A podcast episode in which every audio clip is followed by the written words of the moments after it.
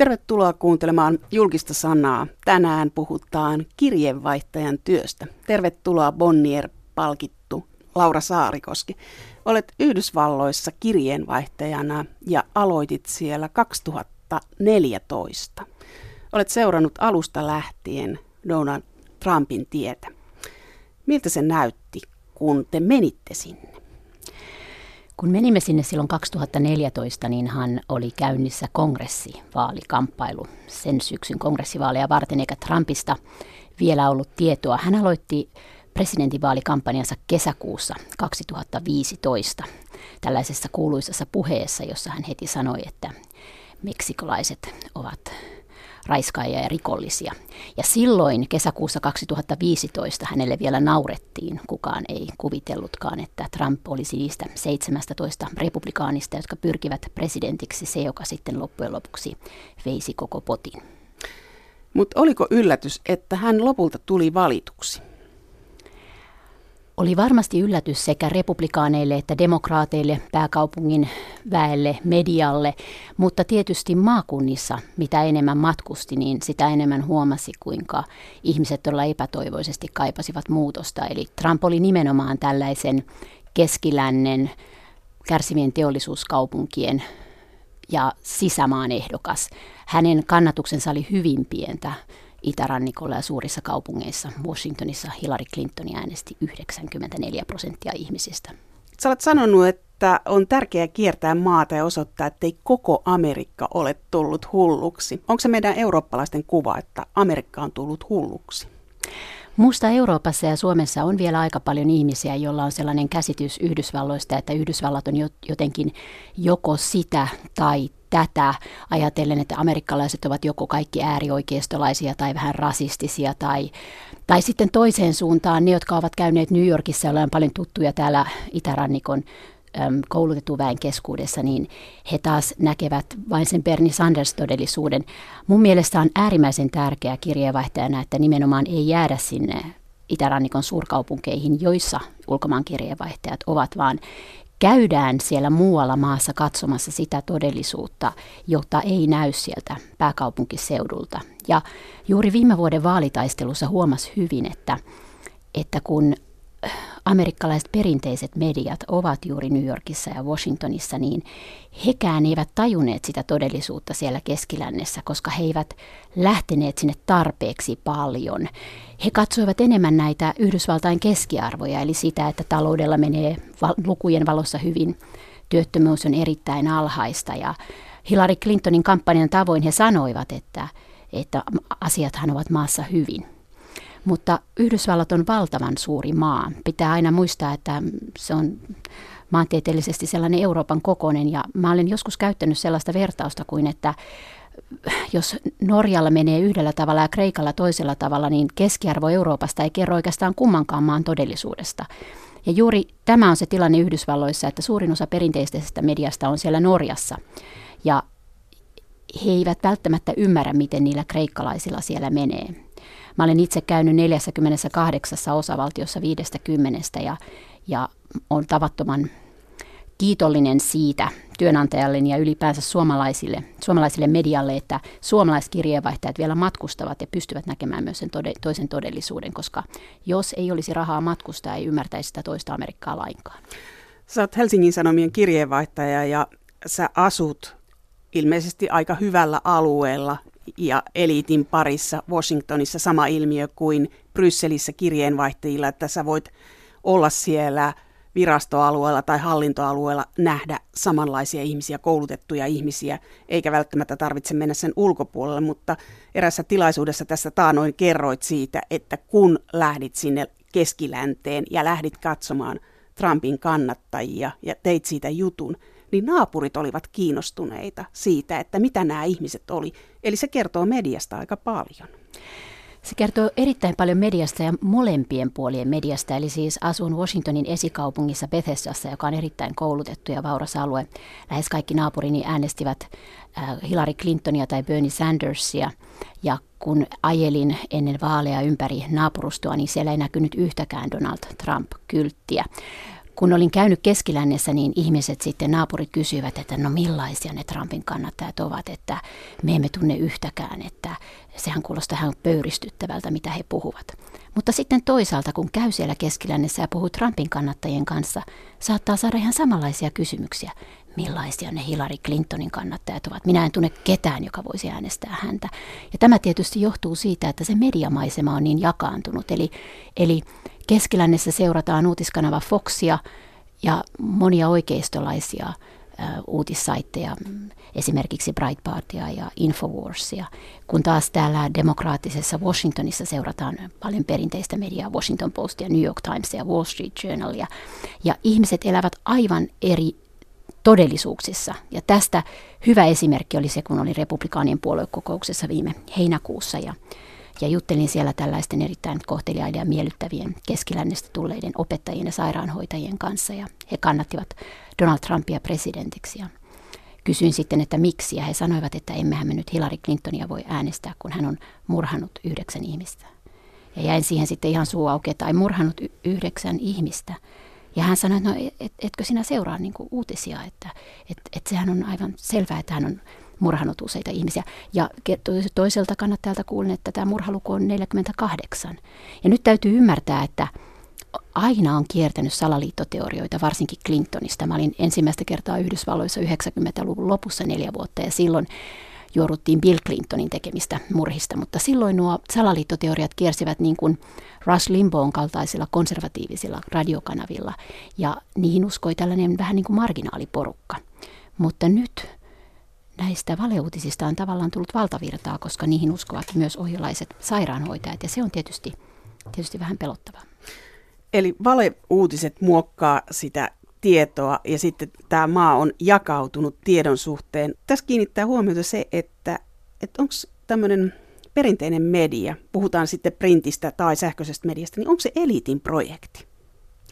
No kyllähän se siinä mielessä tietysti on, että jos miettii, että New York Timesilla on reilu yksi miljoona tilaajaa ja maassa on 320 miljoonaa ihmistä, Wall Street Journalilla taitaa olla pienempi levikki kuin New York Timesilla, niin kyllähän heidän, niiden lukijakunta on niin kuin tavattoman pieni verrattuna siihen koko maan asujamistoon. Samoin jos miettii CNN ja Foxin katsojalukuja päivittäin, niin ne ovat siellä 800 000 vähän yli miljoonaan päivässä ja, ja kuten sanottua Yhdysvalloissa on 300, yli 300 miljoonaa ihmistä. Kyllähän amerikkalaiset saavat tavattoman suuren osan uutisistaan niin kuin Facebookin uutisvirrasta ja satunnaisista sivuista, mitkä, mitkä osuvat heidän, heidän silmiinsä. Ei pidä ajatella, että on kysymys vain valeuutisista, siis mä en halua sanoa, että että valeuutiset olivat vain se syy, minkä takia Donald Trump valittiin, vaan ihan myös se, että, että näihin valeuutisiin ehkä uskotaan sen takia enemmän, että perinteinenkin media on niin jakaantunut. Eli kyllähän jos seuraa vaikka päivän uutiskanava Foxia yläkerrassa ja uutiskanava CNN alakerrassa, niin kuin tein kollegani ja puolisoni Saskan kanssa viime viikolla, niin kyllähän sieltäkin jo saa aivan erilaisen kuvan siitä, mitä Yhdysvalloissa on tapahtumassa. Eli Foxista on saanut pitkään Obaman kaudella sen kuvan, että taloudella menee todella huonosti ja rikollisuus on kasvussa ja, ja äh, luvattomat siirtolaiset syyllistyvät lukemattomiin rikoksiin Yhdysvalloissa. Ja CNN mukaan taas taloudella menee erittäin hyvin ja ongelma siirtolaisten suhteen on se, että kun heitä karkotetaan, niin perheet erotetaan ja työttömyys on hyvin, hyvin alhaista. Ja molemmat tavallaan pyrkivät ihan totuudelliseen journalismiin, mutta lukevat tilastoja hyvin eri tavalla. Ja tästä sitten syntyy myös sellainen harha, että että jos New York Times kirjoittaa jotain, joka kyllä perustuu tietoon ja faktaan, niin he vähän niin kuin saarnaavat käännytetyille. Eli on hyvin suuri osa amerikkalaisia Trumpin kannattajia, jotka eivät koskaan todellakaan lue New York Timesia. Ja, ja vaikka nämä perinteiset mediat, myös Wall Street Journal, joka on konservatiivien lehti, niin julkaisevat tällaisia faktan tarkastusjuttuja, joissa he sanovat, että Donald Trump valehteli vaikka 14 kertaa puheen aikana, niin niitä lukevat ne ihmiset, jotka jo valmiiksi tietävät tämän asian. Eivät suinkaan ne ihmiset, jotka, joille tämä olisi uutta tietoa tai jotka sitten uskoisivat Wall Street Journalia tai New York Timesia. Mutta onko media kiinnittänyt liikaa huomiota Trumpin twiitteihin tai lausuntoihin? Antaako se sille voimaa enemmän? No mua henkilökohtaisesti vähän kyllästyttää sellainen journalismi, jossa juostaa vaan niiden Trumpin twiittien perässä, koska sehän on niin kuin show. Ja se on jokapäiväinen show. Ja se on hänen tapansa toimia. Se on hänen tosi TVstä omaksumansa metodi, jonka tehtävä on tavallaan pitää yllä jatkuvaa huomioita ja valokeilla ja kiinnostusta kaikkeen, mitä hän tekee. Myös herättää jatkuvasti sellaisia pöyristyksen ja ihailun ja raivon tunteita, jotka pitävät ihmiset sellaisessa tunnekuohun tilassa. Musta paljon parempaa journalismia on sellainen, missä katsotaan vähän enemmän sitä, mitä hän sitten loppujen lopuksi tekee. Tai mitä hänen kannattajansa, mistä he loppujen lopuksi ovat hänestä kiinnostuneita, koska, koska se twiittikuohu on jossakin määrin pintakuohua.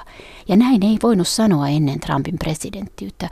Jos aikaisemmat presidentit twiittasivat jotain, niin se oli tietysti uutinen. Ja totta kai Trumpin twiittejä pitää seurata siinä mielessä, että hän on Yhdysvaltain presidentti, joka voi twiiteillään heilutella maailmanpolitiikkaa ja pörssikursseja. Mutta jos kiinnittää huomiota vain niihin, niin, niin ei tule kiinnittäneeksi huomiota siihen esimerkiksi, että toteutuvatko todella ne lupaukset, mitkä hän näille kannattajilleen antoi, jotka koskevat esimerkiksi juuri tämän ähm, kärsineen työväestön ongelmia. Valtaosa yhdysvaltalaisesta mediasta ei pidä Trumpista, ainakin mitä täällä lukee lehtiä tai seuraa sitä tai niitä lausuntoja. Niin tässä käydään tällaista niin kuin mustavalkoista taistelua mediassa, joka ei johda mihinkään. No juuri näin se on, eli, eli tavallaan tämä Trumpin ja median vastakkainasettelu on hyödyttänyt valtavasti molempia. Eli Trump tavallaan niin kuin lietsoo omia kannattajiaan ää, vihaan tätä eliitin mediaa ja perinteistä mediaa kohtaan ja on julistanut New York Timesin ja Washington, äh, New York Timesin ja CNN fake newsiksi ja on uhannut julkisesti, että hän, hän rajoittaisi sananvapautta panemalla pystyyn uusia lakeja, mikä ei kyllä varmaan korkeimmassa oikeudessa menisi läpi.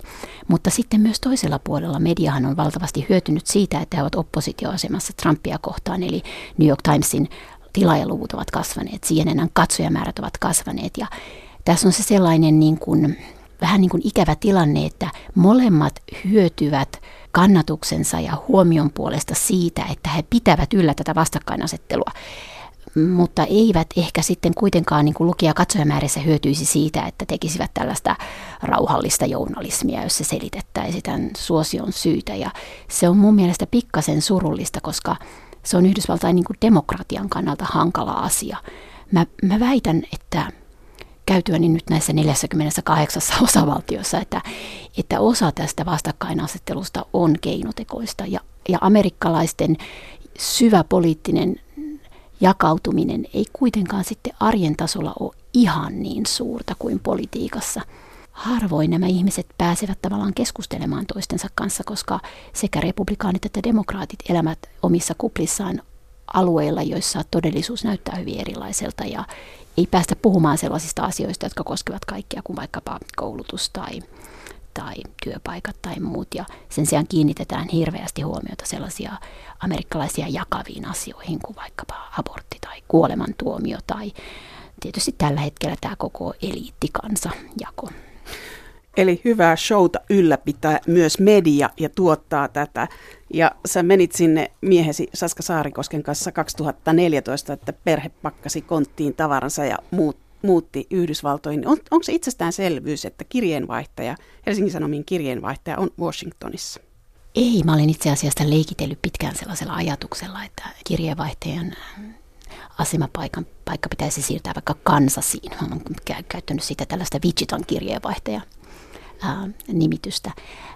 Se ei ole nyt onnistunut senkään takia, että lasten ja koulun siirtäminen yhtäkkiä kuukaudeksi jonnekin tai vuodeksi jonnekin keskilänteen on hankalaa, mutta mä yritin tuossa ennen vaaleja tehdä pienimuotoisesti jotain sellaista. Muutin viikoksi tällaiseen Grandin kylään, joka oli täällä läntisessä Virginiassa, jossa yli 70 prosenttia ihmisistä oli äänestänyt esivaaleissa Trumpia ja kävin siellä haastattelemassa näitä ihmisiä heidän, heidän ajatuksistaan. Ja se on juuri, sellaiset jutut juuri mun mielestä lisäävät kovasti ymmärrystä, koska siellä, siellä tajuaa, että Trumpia äänestävät hyvin erilaiset ihmiset. Eli tämä kärsivien teollisuustyöläisten tai työnsä menettäneiden kaivosmiesten osuus Trumpin kannattajistahan oli loppujen lopuksi hyvin pieni. He olivat se vaankieliporukka, joka oli edellisellä kerralla ehkä kerran tai kaksi jopa äänestänyt Obamaa. Senkin takia on hyvin yksinkertaistettua sanoa, että kaikki hänen kannattajansa olisivat rasisteja, koska osa heistä, juuri tämä vahankieliporukka, on äänestänyt aikaisemmin Obamaa. Sä olet pienen maan kirjeenvaihtaja, Helsingin Sanomien kirjeenvaihtaja Yhdysvalloissa, niin onko tiedonsaanti helppoa? Mun entinen kollegani ähm, Jyri Raivio sanoi kerran hauskasti, että oltuaan Yhdysvalloissa kirjeenvaihtajana, niin hän tajusi, miltä Tyrvään Sanomien toimittajasta tuntuu. Ja se on kyllä aivan totta. Mä itse olen käyttänyt tällaista vertausta kuin länsisiperialaisen lehden toimittaja. Meille ei anneta Obaman tai Trumpin haastatteluja, ellei ole jotain aivan poikkeuksellista. Viime keväänä pyysimme yhdessä muiden pohjoismaisten lehtien kanssa presidentti Obaman haastattelua ennen, ennen Pohjoismaiden ja Yhdysvaltain huippukokousta ja silloin siihen suostuttiin, mutta viime hetkessä sekin peruttiin, vaikka olimme jo seuraavana päivänä tulossa haastattelemaan Obamaa, koska tuli jotain muuta ja se on aina tärkeämpää, koska Euroopassa ei ole ääniä. Mutta sen voi korvata aika hyvin sillä, että ensinnäkin Washingtonissa on paljon tällaisia ajatushautomoita, joissa ministerit ja kansliapäälliköt ja ajattelijat käyvät puhumassa ja sinne voi mennä vapaasti kuuntelemaan kuka tahansa. Ja toinen ja ehkä näissä vaaleissa vielä tärkeämpi asia oli nimenomaan se, että amerikkalaiset, tavalliset amerikkalaiset ovat mitä parhaimpia haastateltavia. He, heitä on helppo lähestyä. He kaikki ovat tottuneet esiintymään kuvissa. Kun heiltä kysyy kommenttia, he ovat aina valmiita kameran eteen. On äärimmäisen harvinaista, että amerikkalainen kieltäytyy haastattelusta. Ja ehkä juuri näissä vaaleissa, viime vuoden presidentinvaaleissa, niin tämä, tämä kirous siitä, että on pienen lehden toimittaja eikä, eikä pääse niin sanotusti vallan lähteelle, niin olikin, kääntyikin sitten siunaukseksi, koska kompensoidakseni sitä, niin kiersin sitten 11 osavaltiossa sieltä maakunnistahan se, silloin se Trump, Trumpin nousu tuli. No miten sitten sellaiset arat aiheet? Oletko törmännyt sellaisiin, että yhdysvaltalaiset tabut tai arat aiheet, joita sä et toimittajana pysty käsittelemään? Amerikassa se ideologinen kirjo on niin paljon suurempi kuin Suomessa, että ennen perustuomalaisten tuloa mulla oli tapana sanoa, että kaikki suomalaiset puolueet ja poliitikot, ehkä muutamia kristillisdemokraatteja lukunottamatta, mahtuisivat demokraattipuolueen sisälle. Ja tämä tarkoittaa sitä, että Yhdysvalloissa on totuttu olemaan radikaalin eri mieltä sellaisista asioista kuin abortti tai kuolemantuomio tai jopa siitä, että kuuluuko yleensä maksaa veroja. Ja sen takia tällaisia tabuaiheita on vähän. Ja muutama vuosi sitten, kun olivat noin Fergusonin rotumellakat, silloin oli muutama ihminen, joka ei halunnut omalla nimellään ja kuvallaan puhua valkoisia amerikkalaisia, jotka eivät halunneet omalla nimellään kuvallaan puhua mustista. He kokivat, että se mitä he halusivat sanoa oli rasistista ja he eivät halunneet sanoa sitä julkisesti. Mutta nyt tämä Trumpin nousu on kyllä johtanut sellaiseen muutokseen, että ihmiset ovat olleet valmiimpia myös ulkomaisille toimittajille puhumaan niin kuin erittäin rumia muiden etnisten ryhmien edustajista. Eli tavallaan ne patomuurit on, on siinä mielessä murtuneet tai ne omat pidäkkeet, että musta niitä tabuja on entistä vähemmän ja se nyt ei välttämättä tietenkään kovin hyvä juttu, jos on, sitten aletaan niin kuin käyttää käyttää etnistä vähemmistöistä niin kuin haukkumanimiä vapaasti. Eli puhekulttuuri on muuttunut, mutta näkyykö se mediassa? No kyllähän se näkyy, näkyy ihan viime vaaleissakin. Siis Trump sanoi järkyttäviä asioita monista ihmisistä ja Hillary Clinton kutsui Trumpin kannattajia nimellä deplorables, niin kuin sääliöt. Se oli molemmilta puolilta tuli, no varsinkin Trumpin puolelta tuli sellaista sitaattia, jota ei vaan koskaan aikaisemmin oltu Yhdysvaltain presidentinvaaleissa kuultu. Mutta kyllähän perinteinen media siinä mielessä suodattaa näitä asioita, että, että ei se ole alkanut käyttää samanlaista kieltä. Ja joskus mä mietin, että onko se hyvä asia, että sehän on niin kuin vastuullista journalismia, että me ei paineta lehteen, ei paineta Helsingin Sanomiinkaan niin kuin kaikkia rasistisia juttuja, mitä ihmiset puhuu. Mutta sitten se antaa myös ehkä väärän kuvan siitä, että, että mitä ihmiset ajattelevat, että se ei niin kuin välity kaikessa suoruudessaan se on hankala kysymys ja mä ymmärrän sen vastuullisen journalismin hirveän hyvin. Eihän me, emme haluakaan lukea kaikkia haukkumanimiä, joilla ihmiset toisiaan kutsuu, mutta sitten taas toisaalta, jos ne kaikki jätetään painamatta, niin, niin ymmärtävätkö lukijat, miten se keskusteluilmapiiri on raistunut? Eli tässä on tämä ristiriita, että toisaalta meillä on sosiaalinen media, jossa on ihan tolkutonta keskustelua ja keskus, keskusteluketjuja suljetaan. Ja toisaalta, jos mediatalot jättäisi kertomatta sen tai jättäisi näyttämättä sen, että keskustelu on koventunut, niin silloin se vääristäisi todellisuutta. Mutta toisaalta lisääkö se sitä keskustelukulttuuria, joka on räävitön? Niin. Niin, ja jälleen kerran siinä on myös sellainen hankaluus, että jotenkin itärannikolla koulutetut ihmiset, jotka sitten lukevat näitä juttuja Trumpin kannattajista, niin he tulevat myös jotenkin niin kuin leimanneeksi kaikki Trumpin kannattajat ihmisiksi, joita ei kannata kuunnella sen takia, koska näillä on esimerkiksi rasistisia mielipiteitä tai seksistisiä mielipiteitä. Ja se on, se on mun mielestä virhe, koska eivät sitten ajatelleeksi, että mitä siellä sen asenteen tai niiden niin kuin mielipiteiden takana on. Mä juttelin Pohjois-Dakotassa pari viikkoa sitten fiksujen yliopisto-opiskelijoiden kanssa, jotka oli tullut vastustamaan tätä Dakotan öljyputkea, ähm, joka uhkaa saastuttaa intiaanien juomaveden, jos, jos siihen tulee halkeamia. Ja kysyin sitten heiltä, että no mitä, jos tätä öljyputkea rakennetaan, niin mitä sitten tapahtuu niille valkoisille duunareille, jotka on siellä rakentamassa sitä, joille se on niin kuin harvinainen työmahdollisuus, että mitäs heille sitten niin kuin keksitään työksi, niin, niin nämä opiskelijat sanoivat, että, että heitä tarvitsee ajatella. Uh, they should just get on with the program, eli, eli heidän täytyisi vain jotenkin niin kuin ryhdistäytyä ja ehkä hankkia uusi työpaikka. Ja, ja just sellainen asenne on ehkä vähän hedelmätöntä, koska, koska monilla näillä keskiläinen duunareilla ei ole, ei ole yhtä hyvä tilanne kuin oli parikymmentä vuotta sitten. Ja, ja se sellainen ajatus, että kaikkien pitää mennä uudestaan kouluun, on niin kuin erittäin hankala Yhdysvalloissa, jossa se koulutus on maksullista. Sä olit Laura Saarikoski äh, Yhdysvalloissa 90-luvun lopulla 2000-luvun vaihteessa. Niin onko keskustelukulttuuri siitä muuttunut? On selvästi. Ja se tapahtui niin kuin mun mielestä näissä vaaleissa juuri, jolloin tavallaan nämä kaikki patomuurit aukesivat, että 90-luvun lopulla toki oli jo tällainen selkeä kahtiajako äm, sekä amerikkalaisessa mediassa että amerikkalaisessa poliittisessa kentässä, mutta jos katsoo näitä arvotutkimuksia 90-luvun lopulta, niin silloin oli vielä Yhdysvaltain kongressissa oli, oli niin oikeistolaiset, eli republikaanit, vasemmisto, eli demokraatit, ja näiden kongressiedustajien arvot menivät arvokartan mukaan aika lailla päällekkäin. Eli siinä välissä oli tällainen suuri liila-alue. Ja 15 vuotta myöhemmin niin nämä, näissä samoissa arvotutkimuksissa niin nämä punainen ja sininen vuori on liikkuneet täysin erilleen toisistaan. Eli ei ole olemassa enää sellaista yhteisten arvojen aluetta. Tämä on johtanut juuri siihen, että amerikkalaiset poliitikot puhuvat niin paljon omilleen ja myös niin kuin syyllistävät sitä vastapuolta, tekevät sitä itse asiassa aika epäinhimillisen.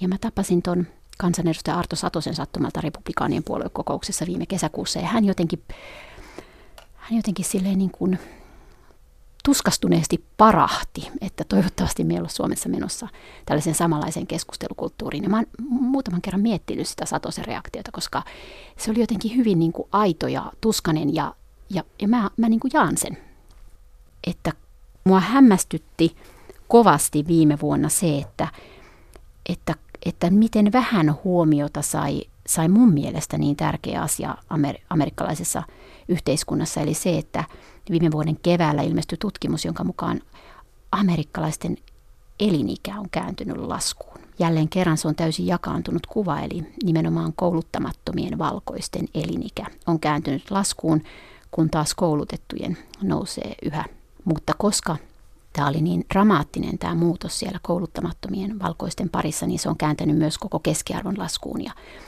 jos tämä olisi tapahtunut Suomessa tai missä tahansa muualla Euroopassa, niin mä väitän, että olisi kansallinen hätätila. Kysymys on täysin poikkeuksellisesta kehityksestä rikkaassa länsimaassa. Mutta siitä kirjoitettiin jonkin verran, kaikissa lehdissä ilmestyy kyllä siitä juttuja, mutta sitten se hautautui vain yhdeksi aiheeksi. Ja loppujen lopuksi hän on niin kuin ehkä, ehkäpä vuosikymmenen tärkein uutinen, koska se opiaattikuolemien ja itsemurhien ja heroiinin käyttö on siellä niin kuin varsinkin köyhän väen keskuudessa keskilännessä on niin kuin aivan räjähtänyt käsiin. Oliko se tietoisen poliittista jättää kertomatta se? Mä en usko, että se oli tietoisen poliittista, vaan se johtui tästä näkökulmaerosta. Siitä, että kun perinteinen media on siellä – itärannikolla, niin he eivät näe ympäristössään mitään tällaista. Siis on toki tämä sama ilmiöhän koskee siis kaupungin köyhiä osia toki. Esimerkiksi Baltimoressa tämä ongelma on hyvin paha. Mutta, mutta kun toimittajat katsovat ympärilleen niin kuin suurkaupungeissa, jotka voivat erittäin hyvin, jos on, niin kuin, ollaan noustu finanssikriisin jälkeisestä lamasta ja, ja ihmiset voivat hyvin ja työttömyys on todella pientä, niin heille sen ongelman mittasuhteet ei ehkä välttämättä sitten välity. Ja ne välimatkat on Yhdysvalloissa juuri niin suuria, että, että se ei niin kuin lyö silmille se ongelma. Ja se on ehkä se ajatus. En usko, että yksikään, yksikään perinteinen media jätti tarkoituksella kertomatta siitä enemmän. Laura Saarikoski, millainen on Yhdysvalloissa median sananvapaus? Mm, sehän on tosi vahva, eli Yhdysvalloissahan saa sanoa tavallaan niin kuin enemmän kuin Suomessa, ja Trumphan on uhannut niin kuin muuttaa sananvapauslakia, mikä ei varmaan ikinä menisi korkeimmasta oikeudesta läpi, uh, mutta siellähän on niin kuin tavallaan, uh, ei pystytä haastamaan oikeuteen niin helposti kuin täällä niin kuin tai mä en tiedä voiko täällä helposti haastaa oikeuteen, mutta siellä joka tapauksessa voidaan kirjoittaa niin kuin, ja kirjoitetaankin presidentistä ja poliitikoista niin erittäin roisisti. Ja nyt sitten tavallaan Trumpin valinnan jälkeinen amerikkalainen lehdistöhän oli, oli takajaloillaan ja ajatteli, että Trump pyrkii nimenomaan rajoittamaan tätä sananvapautta, mutta se ei ole yhtään se, yhtään se tota, ärhäkkyys mediassa ei ole millään lailla lieventynyt, vaan pikemminkin niin kuin, kun juuri molemmat hyötyy siitä vastakkainasettelusta, niin amerikkalainen lehdistö ja amerikkalainen media on kyllä niin kuin varmaan ärhäkämpi kuin, kuin koskaan Watergatein jälkeen, että en ole itse niin kuin ollenkaan huolestunut siitä sananvapauden tilasta Yhdysvalloissa. Ainoa kerta, kun koin vaalivuoden aikana niin kuin sensuuria oli se, kun olin, olin Iovassa vuosi sitten mm, republikaanien esivaaleissa, oli menossa Donald Trumpin vaalitilaisuuteen ja sieltä sitten heitettiin kaikki ulkomaiset toimittajat pois.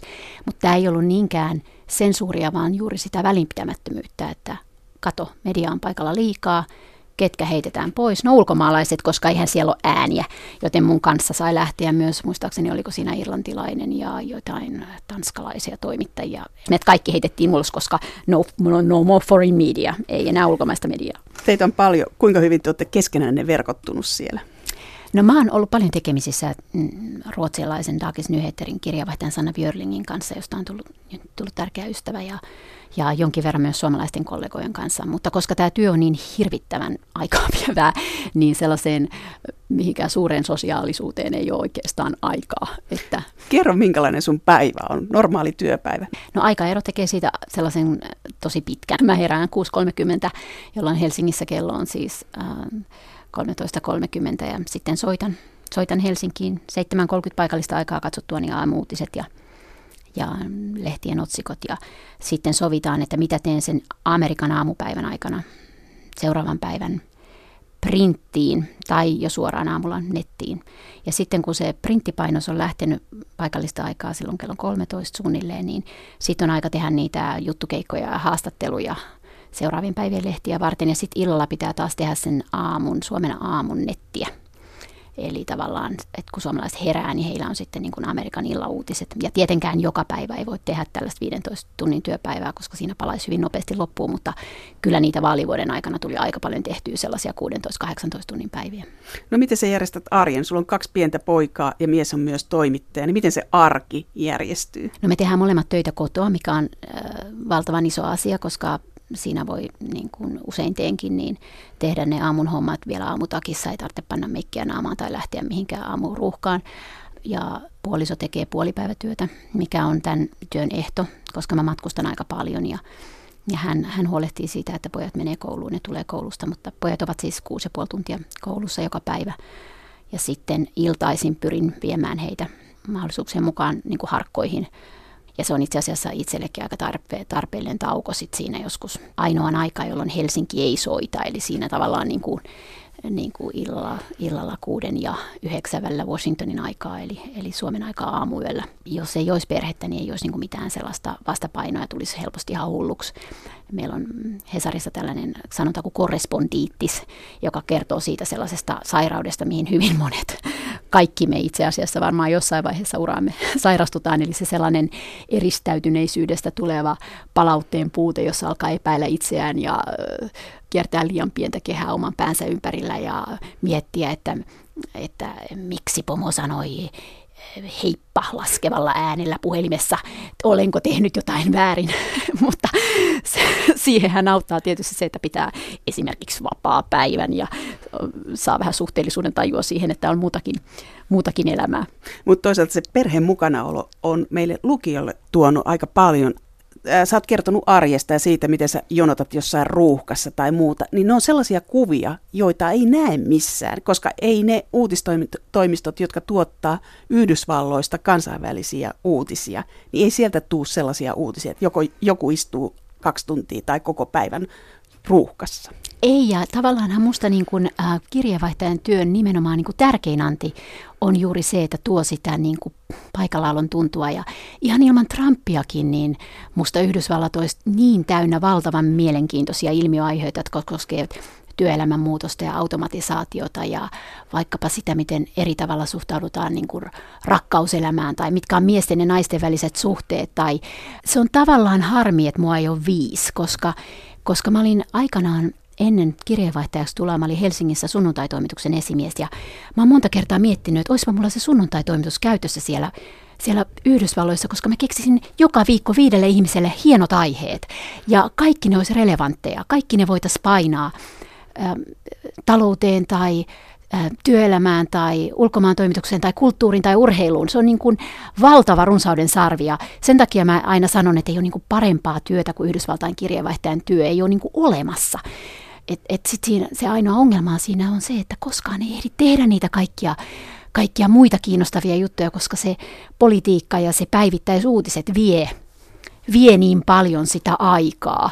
Ähm, ja se on toki tärkeää hoitaa, mutta, mutta jos, jos jos se työ jäisi junnaamaan niiden päivittäisuutisten ympärille, niin kyllä mä sitten kokisin, että tultuani Helsinkiin takaisin, niin mä ajattelisin jotenkin, että olisi jäänyt niin kuin jollakin tavalla hirveän tärkeä osa siitä Amerikasta näkemättä, että Mä aina sanon ihmisille, varsinkin sellaisille, jotka arvostelee Yhdysvaltoja jostain, niin mä sanon aina, että Yhdysvallat on niin kuin YK, että se on yhdistyneet kansakunnat. Että jos sä inhoat Yhdysvaltoja, niin sä inhoat YKta, koska Yhdysvalloissa on kaikki maailman etniset ryhmät, uskonnot, kielet, kun panee kaikki ne samaan maahan, niin saadaan Yhdysvallat, joka tekee Yhdysvalloista oikeastaan enemmän kuin maan. Se tekee siis sellaisen kansainvälisen kokeilun. Ja siellä jatkuvasti etsitään niin kuin oikeudessa tällaista pienintä yhteistä nimittäjää, koska keskenään erimieliset ihmiset ei niin kuin pääse sopuun siitä, että kenen säännöillä täällä maailmassa nyt sitten toimitaan. Ja siksi siellä käydään koko aika koko aika oikeutta, mutta tämä tekee myös Yhdysvalloissa niin kuin valtavan kiehtoman, koska ei koskaan ole sitä yhtä Yhdysvaltoja. On olemassa kymmenen kulttuurisesti erilaista Yhdysvaltoja. Washington Postissa julkaistiin vuosi sitten juttu, jossa löydettiin Yhdysvalloista 11 erilaista kulttuurialuetta juuri näiden aikanaan sinne tuleiden siirtolaisten mukaan. Aina pitää kysyä, että mistä Yhdysvalloista puhutaan. Aiheesta ei ole siis pulaa, mutta seurataanko Yhdysvalloissa sitä, miten ulkomaan kirjeenvaihtajat tai mitä ulkomaan kirjeenvaihtajat kertovat maasta? No mä, mä en itse asiassa tiedä sitä, enkä mä tiedä kuunnelta, kuunne, kuunteleeko Anna Saamun puhelinta, mutta tuskin.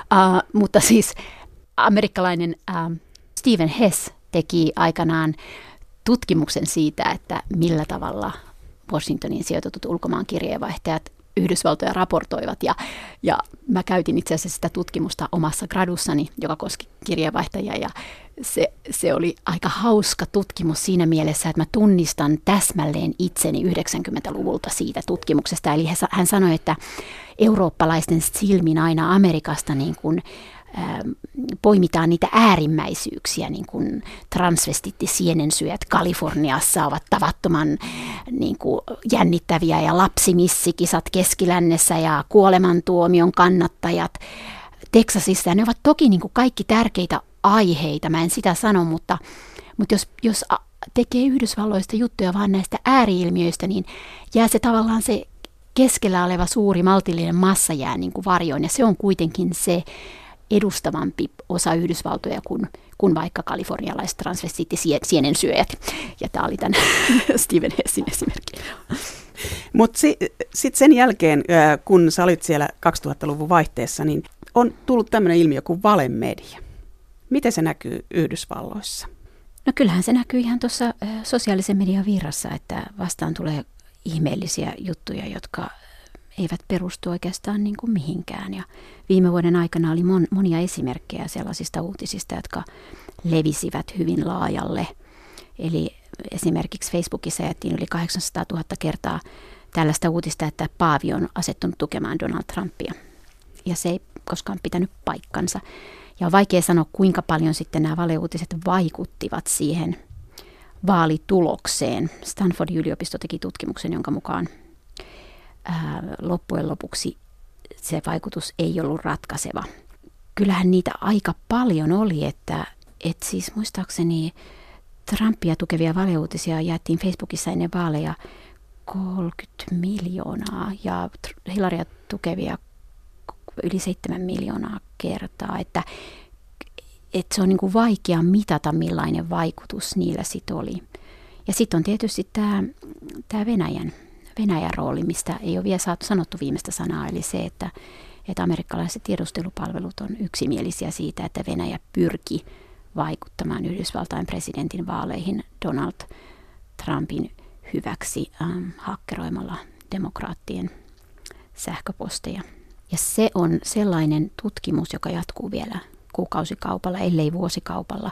On demokraateille edullista tietysti venyttää sitä tutkimusta, koska se pitää yllä tätä epäilyä, että, että Trump ja Trumpin kampanja on, on saanut niin kuin sivusta tukea Venäjältä. Laura Saarikoski, sä olit viikko sitten tuolla Päivälehden museolla ja siellä puhuttiin faktan tarkistuksesta ja sä sanoit, että sä oot aika optimisti oikeastaan, että tämä populismi ja valeuutisointi, niin se kääntää median suuntaan, että se muuttaa toimintatapoja, että ihmiset on tarkempia.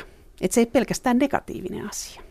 Kyllä se varmasti opettaa. Siitä on puhuttu niin paljon viime aikoina, että se opettaa varmasti sellaista niin kuin medialukutaitoa, että ihmiset yhä useammin katsoo, että mistä lähteestä tämä on tullut ja ketä tässä nyt oikeasti haastatellaan ja, ja mitkä tämän jutun motiivit on. Eli kyllähän sen pitäisi pitäisi ähm, vaikuttaa positiivisesti, mutta me ei, me ei tiedetä, koska me ei tiedetä, mitä sille valeuutisoinnille oikeastaan tapahtuu, koska on myös paljon ihmisiä, jotka, joiden maailmankuva on sellainen kuin vaikka Infowarsilla tai Breitbartilla, jotka oikeasti uskovat ne jutut, jotka sieltä tulevat. Ja sitä vastaan on niin kuin vähän vaikea käydä väittämään, että hei, tämä fakta nyt ei pidä paikkansa tai tämä numero tai tämä prosentti ei pidä paikkansa, koska koska mm, kuten sanoin aikaisemmin, niin nämä perinteiset mediat, jotka korjaa näitä tietoja, niin eihän ne sitten tavoita samaa lukijakuntaa. Onko valeuutisointi kansallista? Ei, ei se ole siinä mielessä kansallista, että, että tota, oli tällainen hassu tapaus viime syksynä. Tuossa Washingtonissa hyvin mun lähellä on sellainen komettiminen pizzeria. Ja tota, oli levinnyt internetissä sellainen valeuutinen, että että Hillary Clintonin johtama lapsipornorinki toimii tästä pizzeriasta käsin ja sehän kuulostaa niin uskomattomalta, että, että monet meistä vaan niin naurahtaisi koko jutulle, mutta sitten äh, siihen uskoi eräs pohjois-karoliinalainen mies, joka ilmestyy aseen kanssa sinne, sinne tota pizzerian selvittämään, että missä ne, missä ne vankeina pidetyt lapset siellä on. Ja onneksi poliisi sitten pidätti tämän miehen ennen kuin kukaan kuoli. Ja kun Hesarista kirjoitti tästä tapauksesta, niin siinä siteerattiin siinä jutussa tätä pizzerian hölmistynyttä ja pelästynyttä omistajaa, joka sanoi, että eihän meillä edes ole niitä kellareita täällä pizzeriassa, missä niitä lapsia muka käytetään hyväksi. Ja heti tuli, tuli mulle palautetta Suomesta, suomalainen lukija lähestyi ja sanoi, että, että ei, ole ehkä, tota, ei ole ehkä kellareita, mutta siellähän on ne tunnelit. Joten onhan Suomessakin ihmisiä, jotka sitten seuraavat tällaisia ulkomaalaisia sivustoja ja uskovat sitä, mitä siellä painetaan. Ja samoin mikä tulee tähän Barack Obaman taustaan, eli siis juuri Donald Trumphan aloitti oikeastaan tämän poliittisen uransa tuossa seitsemisen vuotta sitten ähm, aloittamalla tämän kampanjan, jossa väitetään, että Barack Obama ei ollut syntynyt Yhdysvalloissa eikä ole sen takia oikeutettu tähän presidentin virkaan. Ja, ja tota, hänhän lupasi, Trumphan lupasi siitä sitten suuren palkkion ihmiselle, joka selvittää tämän totuuden ja väitti palkaneensa itsekin omia tutkijoitaan, jotka hän lähetti Havaille niin kuin katsomaan, että löytyykö sitä Obaman syntymätodistusta. Ja vaikka sitten Obama julkaisi sen syntymätodistuksensa myöhemmin, niin Trump edelleen väitti, että se ei ole sitten oikea todistus. Ja mäkin olen kyllä saanut aika monelta lukijalta tässä vuosien mittaan, on saanut, on saanut sellaisia maileja, joissa sanotaan, että teksasilaisen sheriffin todistuksen mukaan, niin tämä koko Obaman syntymätodistus on, on feikki ja kaikkihan sen tietävät, että hän on syntynyt Keniassa. Eli, eli on osa porukkaa, joka sitten seuraa näitä niin kuin oman ideologisen laitansa juttuja.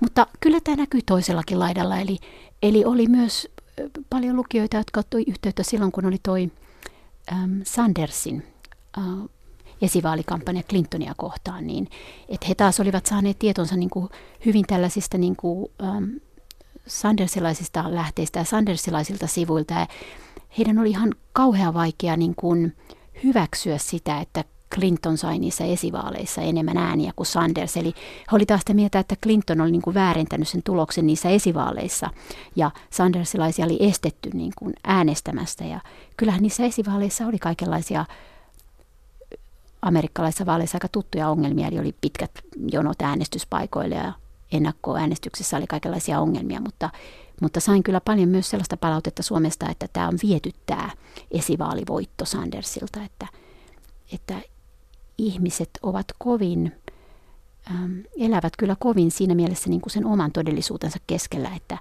et, et he eivät sitten välttämättä niin kuin seuraa sitä toista, toista laitaa kovin paljon. Eli tämä on aika iso haaste kaikille medioille mennä sinne, missä ajatellaan aivan toisin. Niin, se on mun mielestä sekä tärkeää että tavallaan itsestään selvää. Eli kyllähän toimittajan työhön kuuluu se, että sä kuuntelet mahdollisimman monta osapuolta ja puhut mahdollisimman monen ihmisen kanssa ja tutustut mahdollisimman monien lähteisiin ja sitten vedät siitä jonkinlaisen oman johtopäätöksen. Nyt sitten voi tietysti kysyä, että no minkä takia minä kuvittelin, että Hillary Clinton voittaa eikä Donald Trump.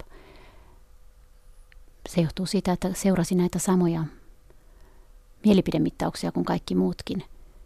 Mutta sitten kun se tuli se lopputulos, kun äänet oli laskettu, niin – Clintonhan sai 2,9 miljoonaa ääntä enemmän, eli loppujen lopuksihan nämä ei ollut nämä mielipidemittaukset sitten loppujen lopuksi väärässä, vaan ne vaan äänest, äh, ennusti väärin sen, missä paikassa ne äänet tuli. Ja se oli sen lopputuloksen kannalta, kannalta ratkaiseva.